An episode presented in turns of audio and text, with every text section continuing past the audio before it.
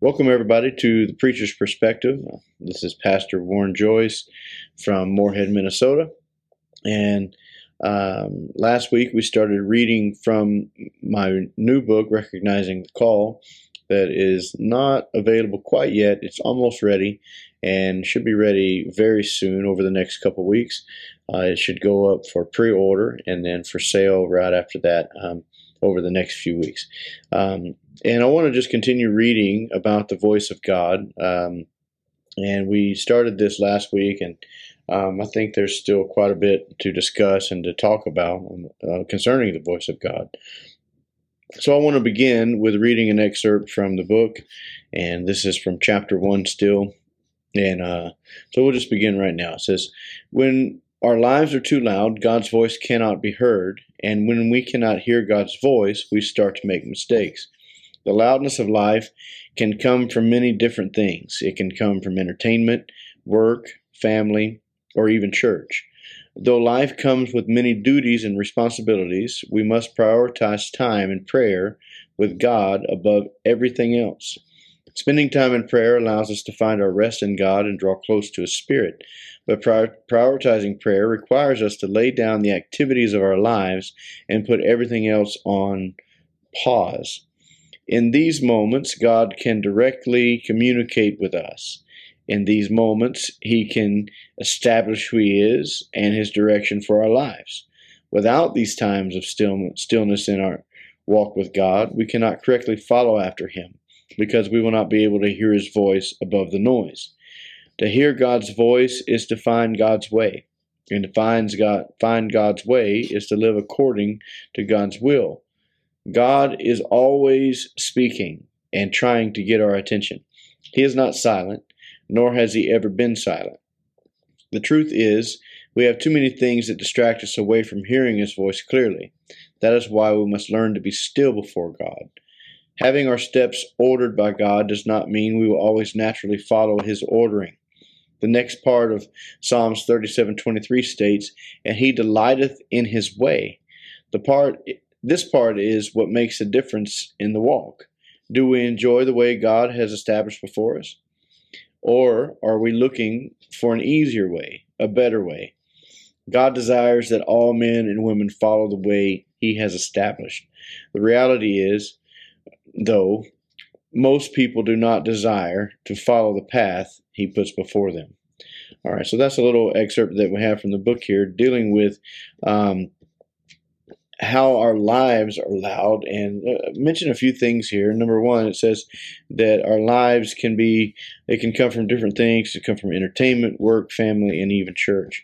Um, and so very true that how often do we find ourselves um, in the busyness of church work, in the busyness of doing things that we think are the right thing to do? And they may very well be the right thing to do, but because there's so much busyness and not enough stillness in our life, not enough time spent directly with God, then we become frustrated, we become exhausted, we become wore out. And it's, and it's really because we are not doing the right things. We're not we're not silencing the noise in our life to be able to hear God's voice speak to us and tell us what to do. We all like to um, uh, have some control over our life. Uh, uh you know, I you, you, you very seldomly will run into someone who just desires someone else to completely control every aspect of their life and just tell me what to do and I'll just go do that and I don't have to think or worry or, or anything. We, we all want to have some control. And in that, we sometimes can try to control too much. We can try to control too much of the moving and the flowing of God's Spirit. And so we do that by just filling up the calendar with things that must be done, with tasks. And we've become task oriented and uh, we're, we're very busy today. We're very, very consumed with having things to do and, and making sure that our lives are organized and everything is in its right order and in its right place. But in that, where have we allowed God to speak? Where have we allowed the stillness of life? Our world is is so um, incredibly busy. It's really um, crazy how how how things are, how how everything moves constantly, no, no matter where you are, whether you even uh, live in a big town or you know, or in or you live in a small town. You, it doesn't matter. Lives have become so busy with stuff, with things that must be accomplished.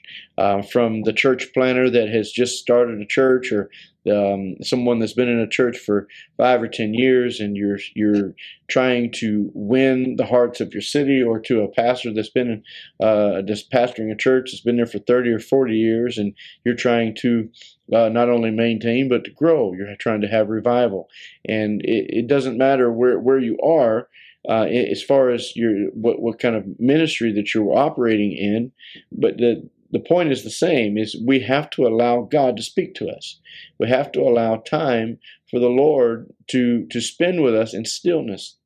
Do we find ourselves in prayer and and only uh, seeking after and only uh, telling God what needs to happen or what we would like to see happen, or do we allow some some time for the Lord to speak back to us? And I know those are kind of basic things, but if you evaluate yourself, then you'll find that uh, when you are the most consumed, when you're the most wore out, when you are um, the most uh, overwhelmed or exhausted, those are the times that typically you are not allowing God to speak, but you are telling God what you want to happen. And so what, what we have to do to combat that is we have to prioritize time in prayer with God.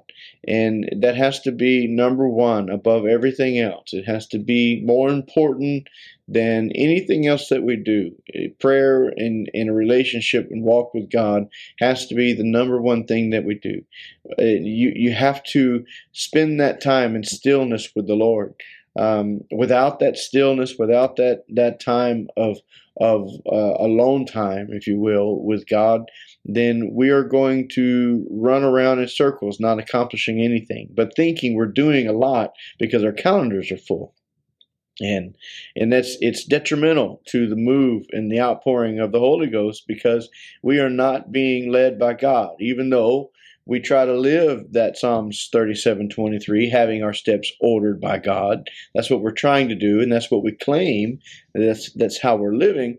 But in all reality, um, if if we're not delighting in His way, then He's not ordering our steps. Then we we are finding our own way when we feel like the way is the problem that you know that doing this is why i'm frustrated. It's we're not frustrated because we have work in the church to do. We're frustrated because we don't know how or the outcome of our efforts. We don't know if they're if they're meaning anything or not. That's where the frustration comes from. And we're wearing ourselves out trying to determine what the outcome is going to be when we have no control over that all we are called to do is to bear the message of the gospel of Jesus Christ to the lost and dying world. You know, and however that that is accomplished, that's how we're supposed to do it, or that's what we're supposed to do is just to bear the message. We are the messengers. We are the ones that are, are preaching this gospel to this world. And so we have to prioritize time with the one who's giving the message not not prioritize time and programs and events and things on our calendars, but prioritize God. Make God the priority. Make Him number one. And I know if I were to talk to many people, and I have talked to several people about this, but and the answer is usually always the same to the question: Do you prioritize God? The answer is yes. And then when we look at calendars and we look at um, things that are taking place, then the answer would change. Because when, when do we just spend time alone with Him? When, you know, our lives are so busy that, that having that time, that stillness with God is almost non existent in our society today. 100 years ago, things were quite different.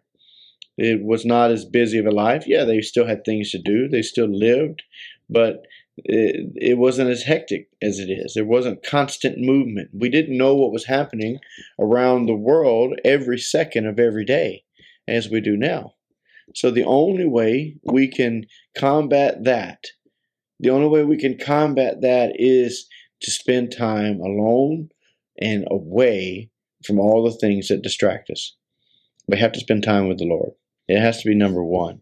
And if we don't make that number one, then um, we're going to continue to be stru- um, struck. We're going to continue to struggle, and we're going to continue to be frustrated, and it's going to constantly be something going on that um, we think that we have to do something else. We we think we have to to add something else to the calendar, and that's not the answer. Anyway, so let's let's read another little segment here. It says, God will not overpower our will to prove His. He will allow roadblocks and closed doors in an attempt to persuade us to choose another route. He will allow things to happen to us so we will slow down and listen. We often get way ahead of ourselves and think we know what God wants and what His will is for our lives. In all reality, we only know enough of God's will for the day we have been given. God gives us glimpses of what He would have us do, only allowing a limited amount of information to come to us at any given point. This is purposeful and has great meaning. God allows us to know just enough so that we will continue moving forward, but He also withholds just enough so that we will continue to seek His voice. This is a thin balancing line, and God designed it this way so we know to look to Him as our source. It is easy to get off track from God's purpose when we think we have it all figured out. Now, I know nobody that's listening to me uh, has it all figured out. And I know that because you're human, just like I am. and um, even though we, we like to pretend sometimes that we have it all figured out, but we don't. We don't have it figured out. So we have to depend and trust in God. All right. Next next paragraph here says, Notice that God told Abram, Get thee out of thy country unto a land that I will show thee. That's Genesis 12 and 1. God only gave Abram enough information to keep him moving.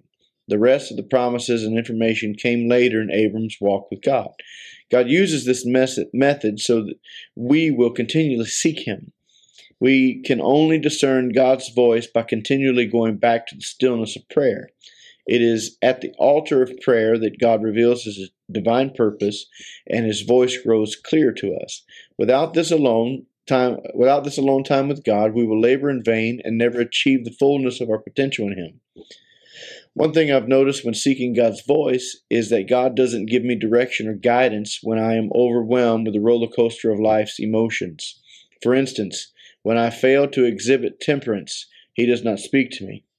When I lose my long suffering, He does not speak to me. When I lose my love for others, He does not speak to me. If I want God to speak to me, I must align myself with His Spirit. This means I must align myself with the fruit of, of the Spirit. God's spoken voice to me will never contradict the written Word of God. God's voice will never bring confusion to a situation I am facing. God's voice will never speak mercilessly toward others. The Word of God is pure and merciful. It is peaceful and encouraging. It is not derogatory. It does not speak curses and vengeance towards others. God's voice does not exalt us higher than others. It humbles those who hear it and demands reverence from them. Those who hear it but do not revere it will lose the sound of it to the noise of their own name being praised. It is a sobering thing to hear the voice of God. It is the voice of the Creator of life, the voice of the one who spoke the world into existence. If we discount it and dismiss it as nothing, we could very easily silence it in our lives. Recognizing God's voice when He speaks to us takes time and patience. How loudly we hear God's voice is often determined by how many distractions we have going on in our lives at any given time. There are many Christians who have been serving the Lord for many years, but do not have a clear understanding of His voice. This is because they have never learned how to turn everything else down so they could hear God. The Bible tell, tells us in Hebrews 12 and 1, let us, let us lay aside every weight and the sin which doth so easily beset us. Paul is telling the Hebrews to put down the things that add weight to their purpose, the things that keep them standing around instead of running the race they're supposed to be running. The distractions of life keep us from correctly hearing the voice of God in our lives. As long as we have a life full of distractions and busyness, we will struggle to hear God's voice clearly. Mistaking our own voice for God's is not an uncommon thing among Christians today. We can hear our voices in every situation and every circumstance we face without any effort. God's voice takes focus and prayer. It takes stillness and peace. It is determined by listening and searching for Him, and it is always and it always agrees with His word. Our voice is often loud and boisterous. God's voice is quiet. Our voice is abrasive and hurtful. God's voice is smooth and strengthening. God's voice can be checked and proven, but our voice changes with our emotions. God's voice is not void of conviction, nor is it weak and feeble. It is strong and determined, but always spoken in love and for the purpose of the hearers to come to repentance. God's voice does not condemn, and it does not leave us empty and without hope. It brings conviction and shows our guilt so that we can repent and turn to Him. He does not speak with correction, and some, or I'm sorry, he does speak with correction, and sometimes his voice breaks us into pieces. But even when this happens, he will be there to put us back together again with his words of eternal life. The breaking of our spirit is only done so he can rebuild us into what he wants us to be. In the story of Abram and how he left everything on the simple command to go, we must understand that Abram continued to seek the voice of God everywhere he went after the first moment he heard it. I do not believe Abram stopped praying and stopped seeking God after his first encounter with him. I believe he kept looking and searching for the voice of God throughout his life. We see God speaking with him at other times in the scriptures, and this is indicative of a continual relationship that was built on communication. After God told Abraham and Sarah they would have a child in their old age and promised that he would make a great nation of Abraham's descendants, we find that he was greatly displeased with the wicked cities of Sodom and Gomorrah and planned to destroy them. However, because Abraham had developed such close and open communication with God, God chose to let Abraham in on his plan. In Genesis 18:17, God said, "Shall I hide from Abraham that thing which I do?" He did not have to tell Abraham his plans to destroy Sodom and Gomorrah, but he did this because of their relationship. The voice of God had become so familiar to Abraham that God was able to speak plainly with Abraham about what he desired to do, and Abraham was given the opportunity to plead with God over the souls of his family. God's mercy is always looking for someone who will stand in the gap for others in this world. The more we speak with God and learn His voice, the easier it becomes for us to enter into a time of intercession where the Spirit of God can speak through us on behalf of others.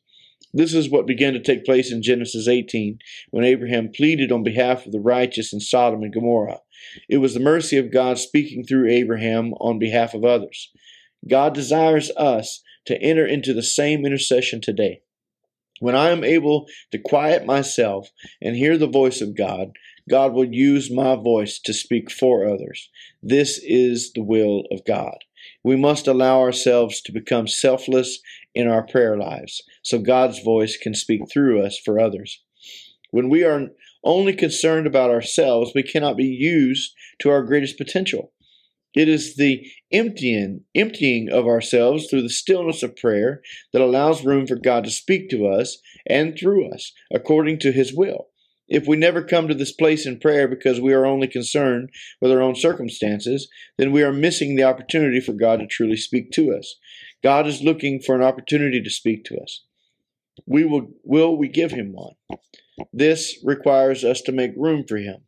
God will not ever force his way into our lives because he is a gentleman. He is always ready and willing to speak to us and further our relationship, but we must make the first move. All in all, he already made the first move at Calvary. Now, he is waiting for us to come to him. James 4 7 and 8 says, Submit yourselves therefore to God, resist the devil, and he will flee from you. Draw nigh to God, and he will draw nigh to you. Cleanse your hands, you sinners, and purify your hearts, you double minded. God will speak to us and move in us when we draw close to him. God does not only want us to hear him, he wants us to both hear and understand. God is not some mysterious being that is far removed from our circumstances and situations. He is nearer than we think and is closely connected to what is happening in our lives. Since the Garden of Eden, God has desired a time of communication, or I'm sorry, God has desired a time of communion, communion with each of us. He wants us to know Him as He knows us. We cannot just push the thought of speaking to God aside and ignore it simply because we do not have a clear understanding of how He communicates with us. We must learn His ways, we must seek His will, and we must tune our ears to His voice. We must be careful to not mistake our voice and God's voice, especially when we are preaching or teaching. While preaching, it is easy to get caught up in an emotional rant based on the current situations we are facing individually or even as a church. Often, we blame God for things we say while preaching, and this should not be. We must be cautious and deliberate with the things God says to us for the church. We will be held accountable for every idle word, that we use, even more so when we use these words in ministering to the saints of God. A simple rule of thumb is to speak where God speaks and be silent where God is silent. Sometimes we want to deal with things behind the pulpit with our words when God wants to deal with a situation in the spirit and in the people's hearts individually. When we are preaching, our words should be spoken with love and as God gives them to us. We should never speak or preach a sermon that is designed around an individual or based on our frustration towards a situation. The people of God are the physical body of Christ on this earth. We must respect them as such with our words. That's the end of chapter one of recognizing the call. Um, there are several uh, things in, in this particular chapter um, about hearing God's voice and uh, understanding it's it's Him that we are we're trying to minister. Uh, without a better way of putting it, we're trying to minister Him. We're trying to to show Him to the world. We're trying to show who He is to people that don't understand who He is, and we have to do that through our uh, physical bodies, through this flesh that is imperfect and battered and beaten and broken and bruised and, and has had all the trauma and all the things that it's gone through. And but God chooses to do it that way. God chooses to use us in our imperfection to speak about a perfect God. And God knows that we're we are imperfect, and God knows that we have problems and we have troubles, but He chooses us anyway. And He, he wants people to know that though there are imperfections, though there are things that are, are mistakes and problems in our lives, that He still uses people to, to preach and to speak life and help and to minister who He is to others. And that's just the way God does it. What the problem that we have is, is we sometimes allow this broken flesh to hinder the truth that God would have us to speak. And it comes through this broken flesh, maybe in a way that God did not intend for it to come. So we have to be careful. We have to be careful as ministers. We have to be careful as preachers of the gospel that we don't allow this flesh to hinder the, the word that God has given us to give. We, we should never, um, we, have got to be careful to, to not allow our um, our emotions, the things that we're going through right then, to stop the move of the Holy Ghost, um, because it can it can very quickly. If uh, you or say you uh, somebody wants to meet you before you're about to preach, and uh, you you have to preach that day, and but they they they meet you, or you just go through conversation, and and they say something off putting, and then now you have to deal with that while you're preaching. That's not easy to do. That's not easy to do. It makes it harder to hear God's voice. It makes it a whole lot harder because then in our flesh, we want to respond to that. We want to respond to that or react to it. Um, and, and that's not the right thing to do. The right thing to do is to preach what God has called us to preach, the message that we already have, and to ignore that fleshly desire to speak what we want to speak, but and so what we have to do is just ignore it and preach the gospel, preach the truth in love, and not to allow that to hinder the move of the Holy Ghost because it can very easily do so if we allow it to. Anyway, so preach the preach the truth in love. Preach the truth in love to this world today. Still yourself before God Listen to his voice. Find him and allow him to operate through you. And I pray that this somehow will help you today. And um, and uh, this has been the preacher's perspective with Pastor Warren Joyce in Moorhead, Minnesota. God bless.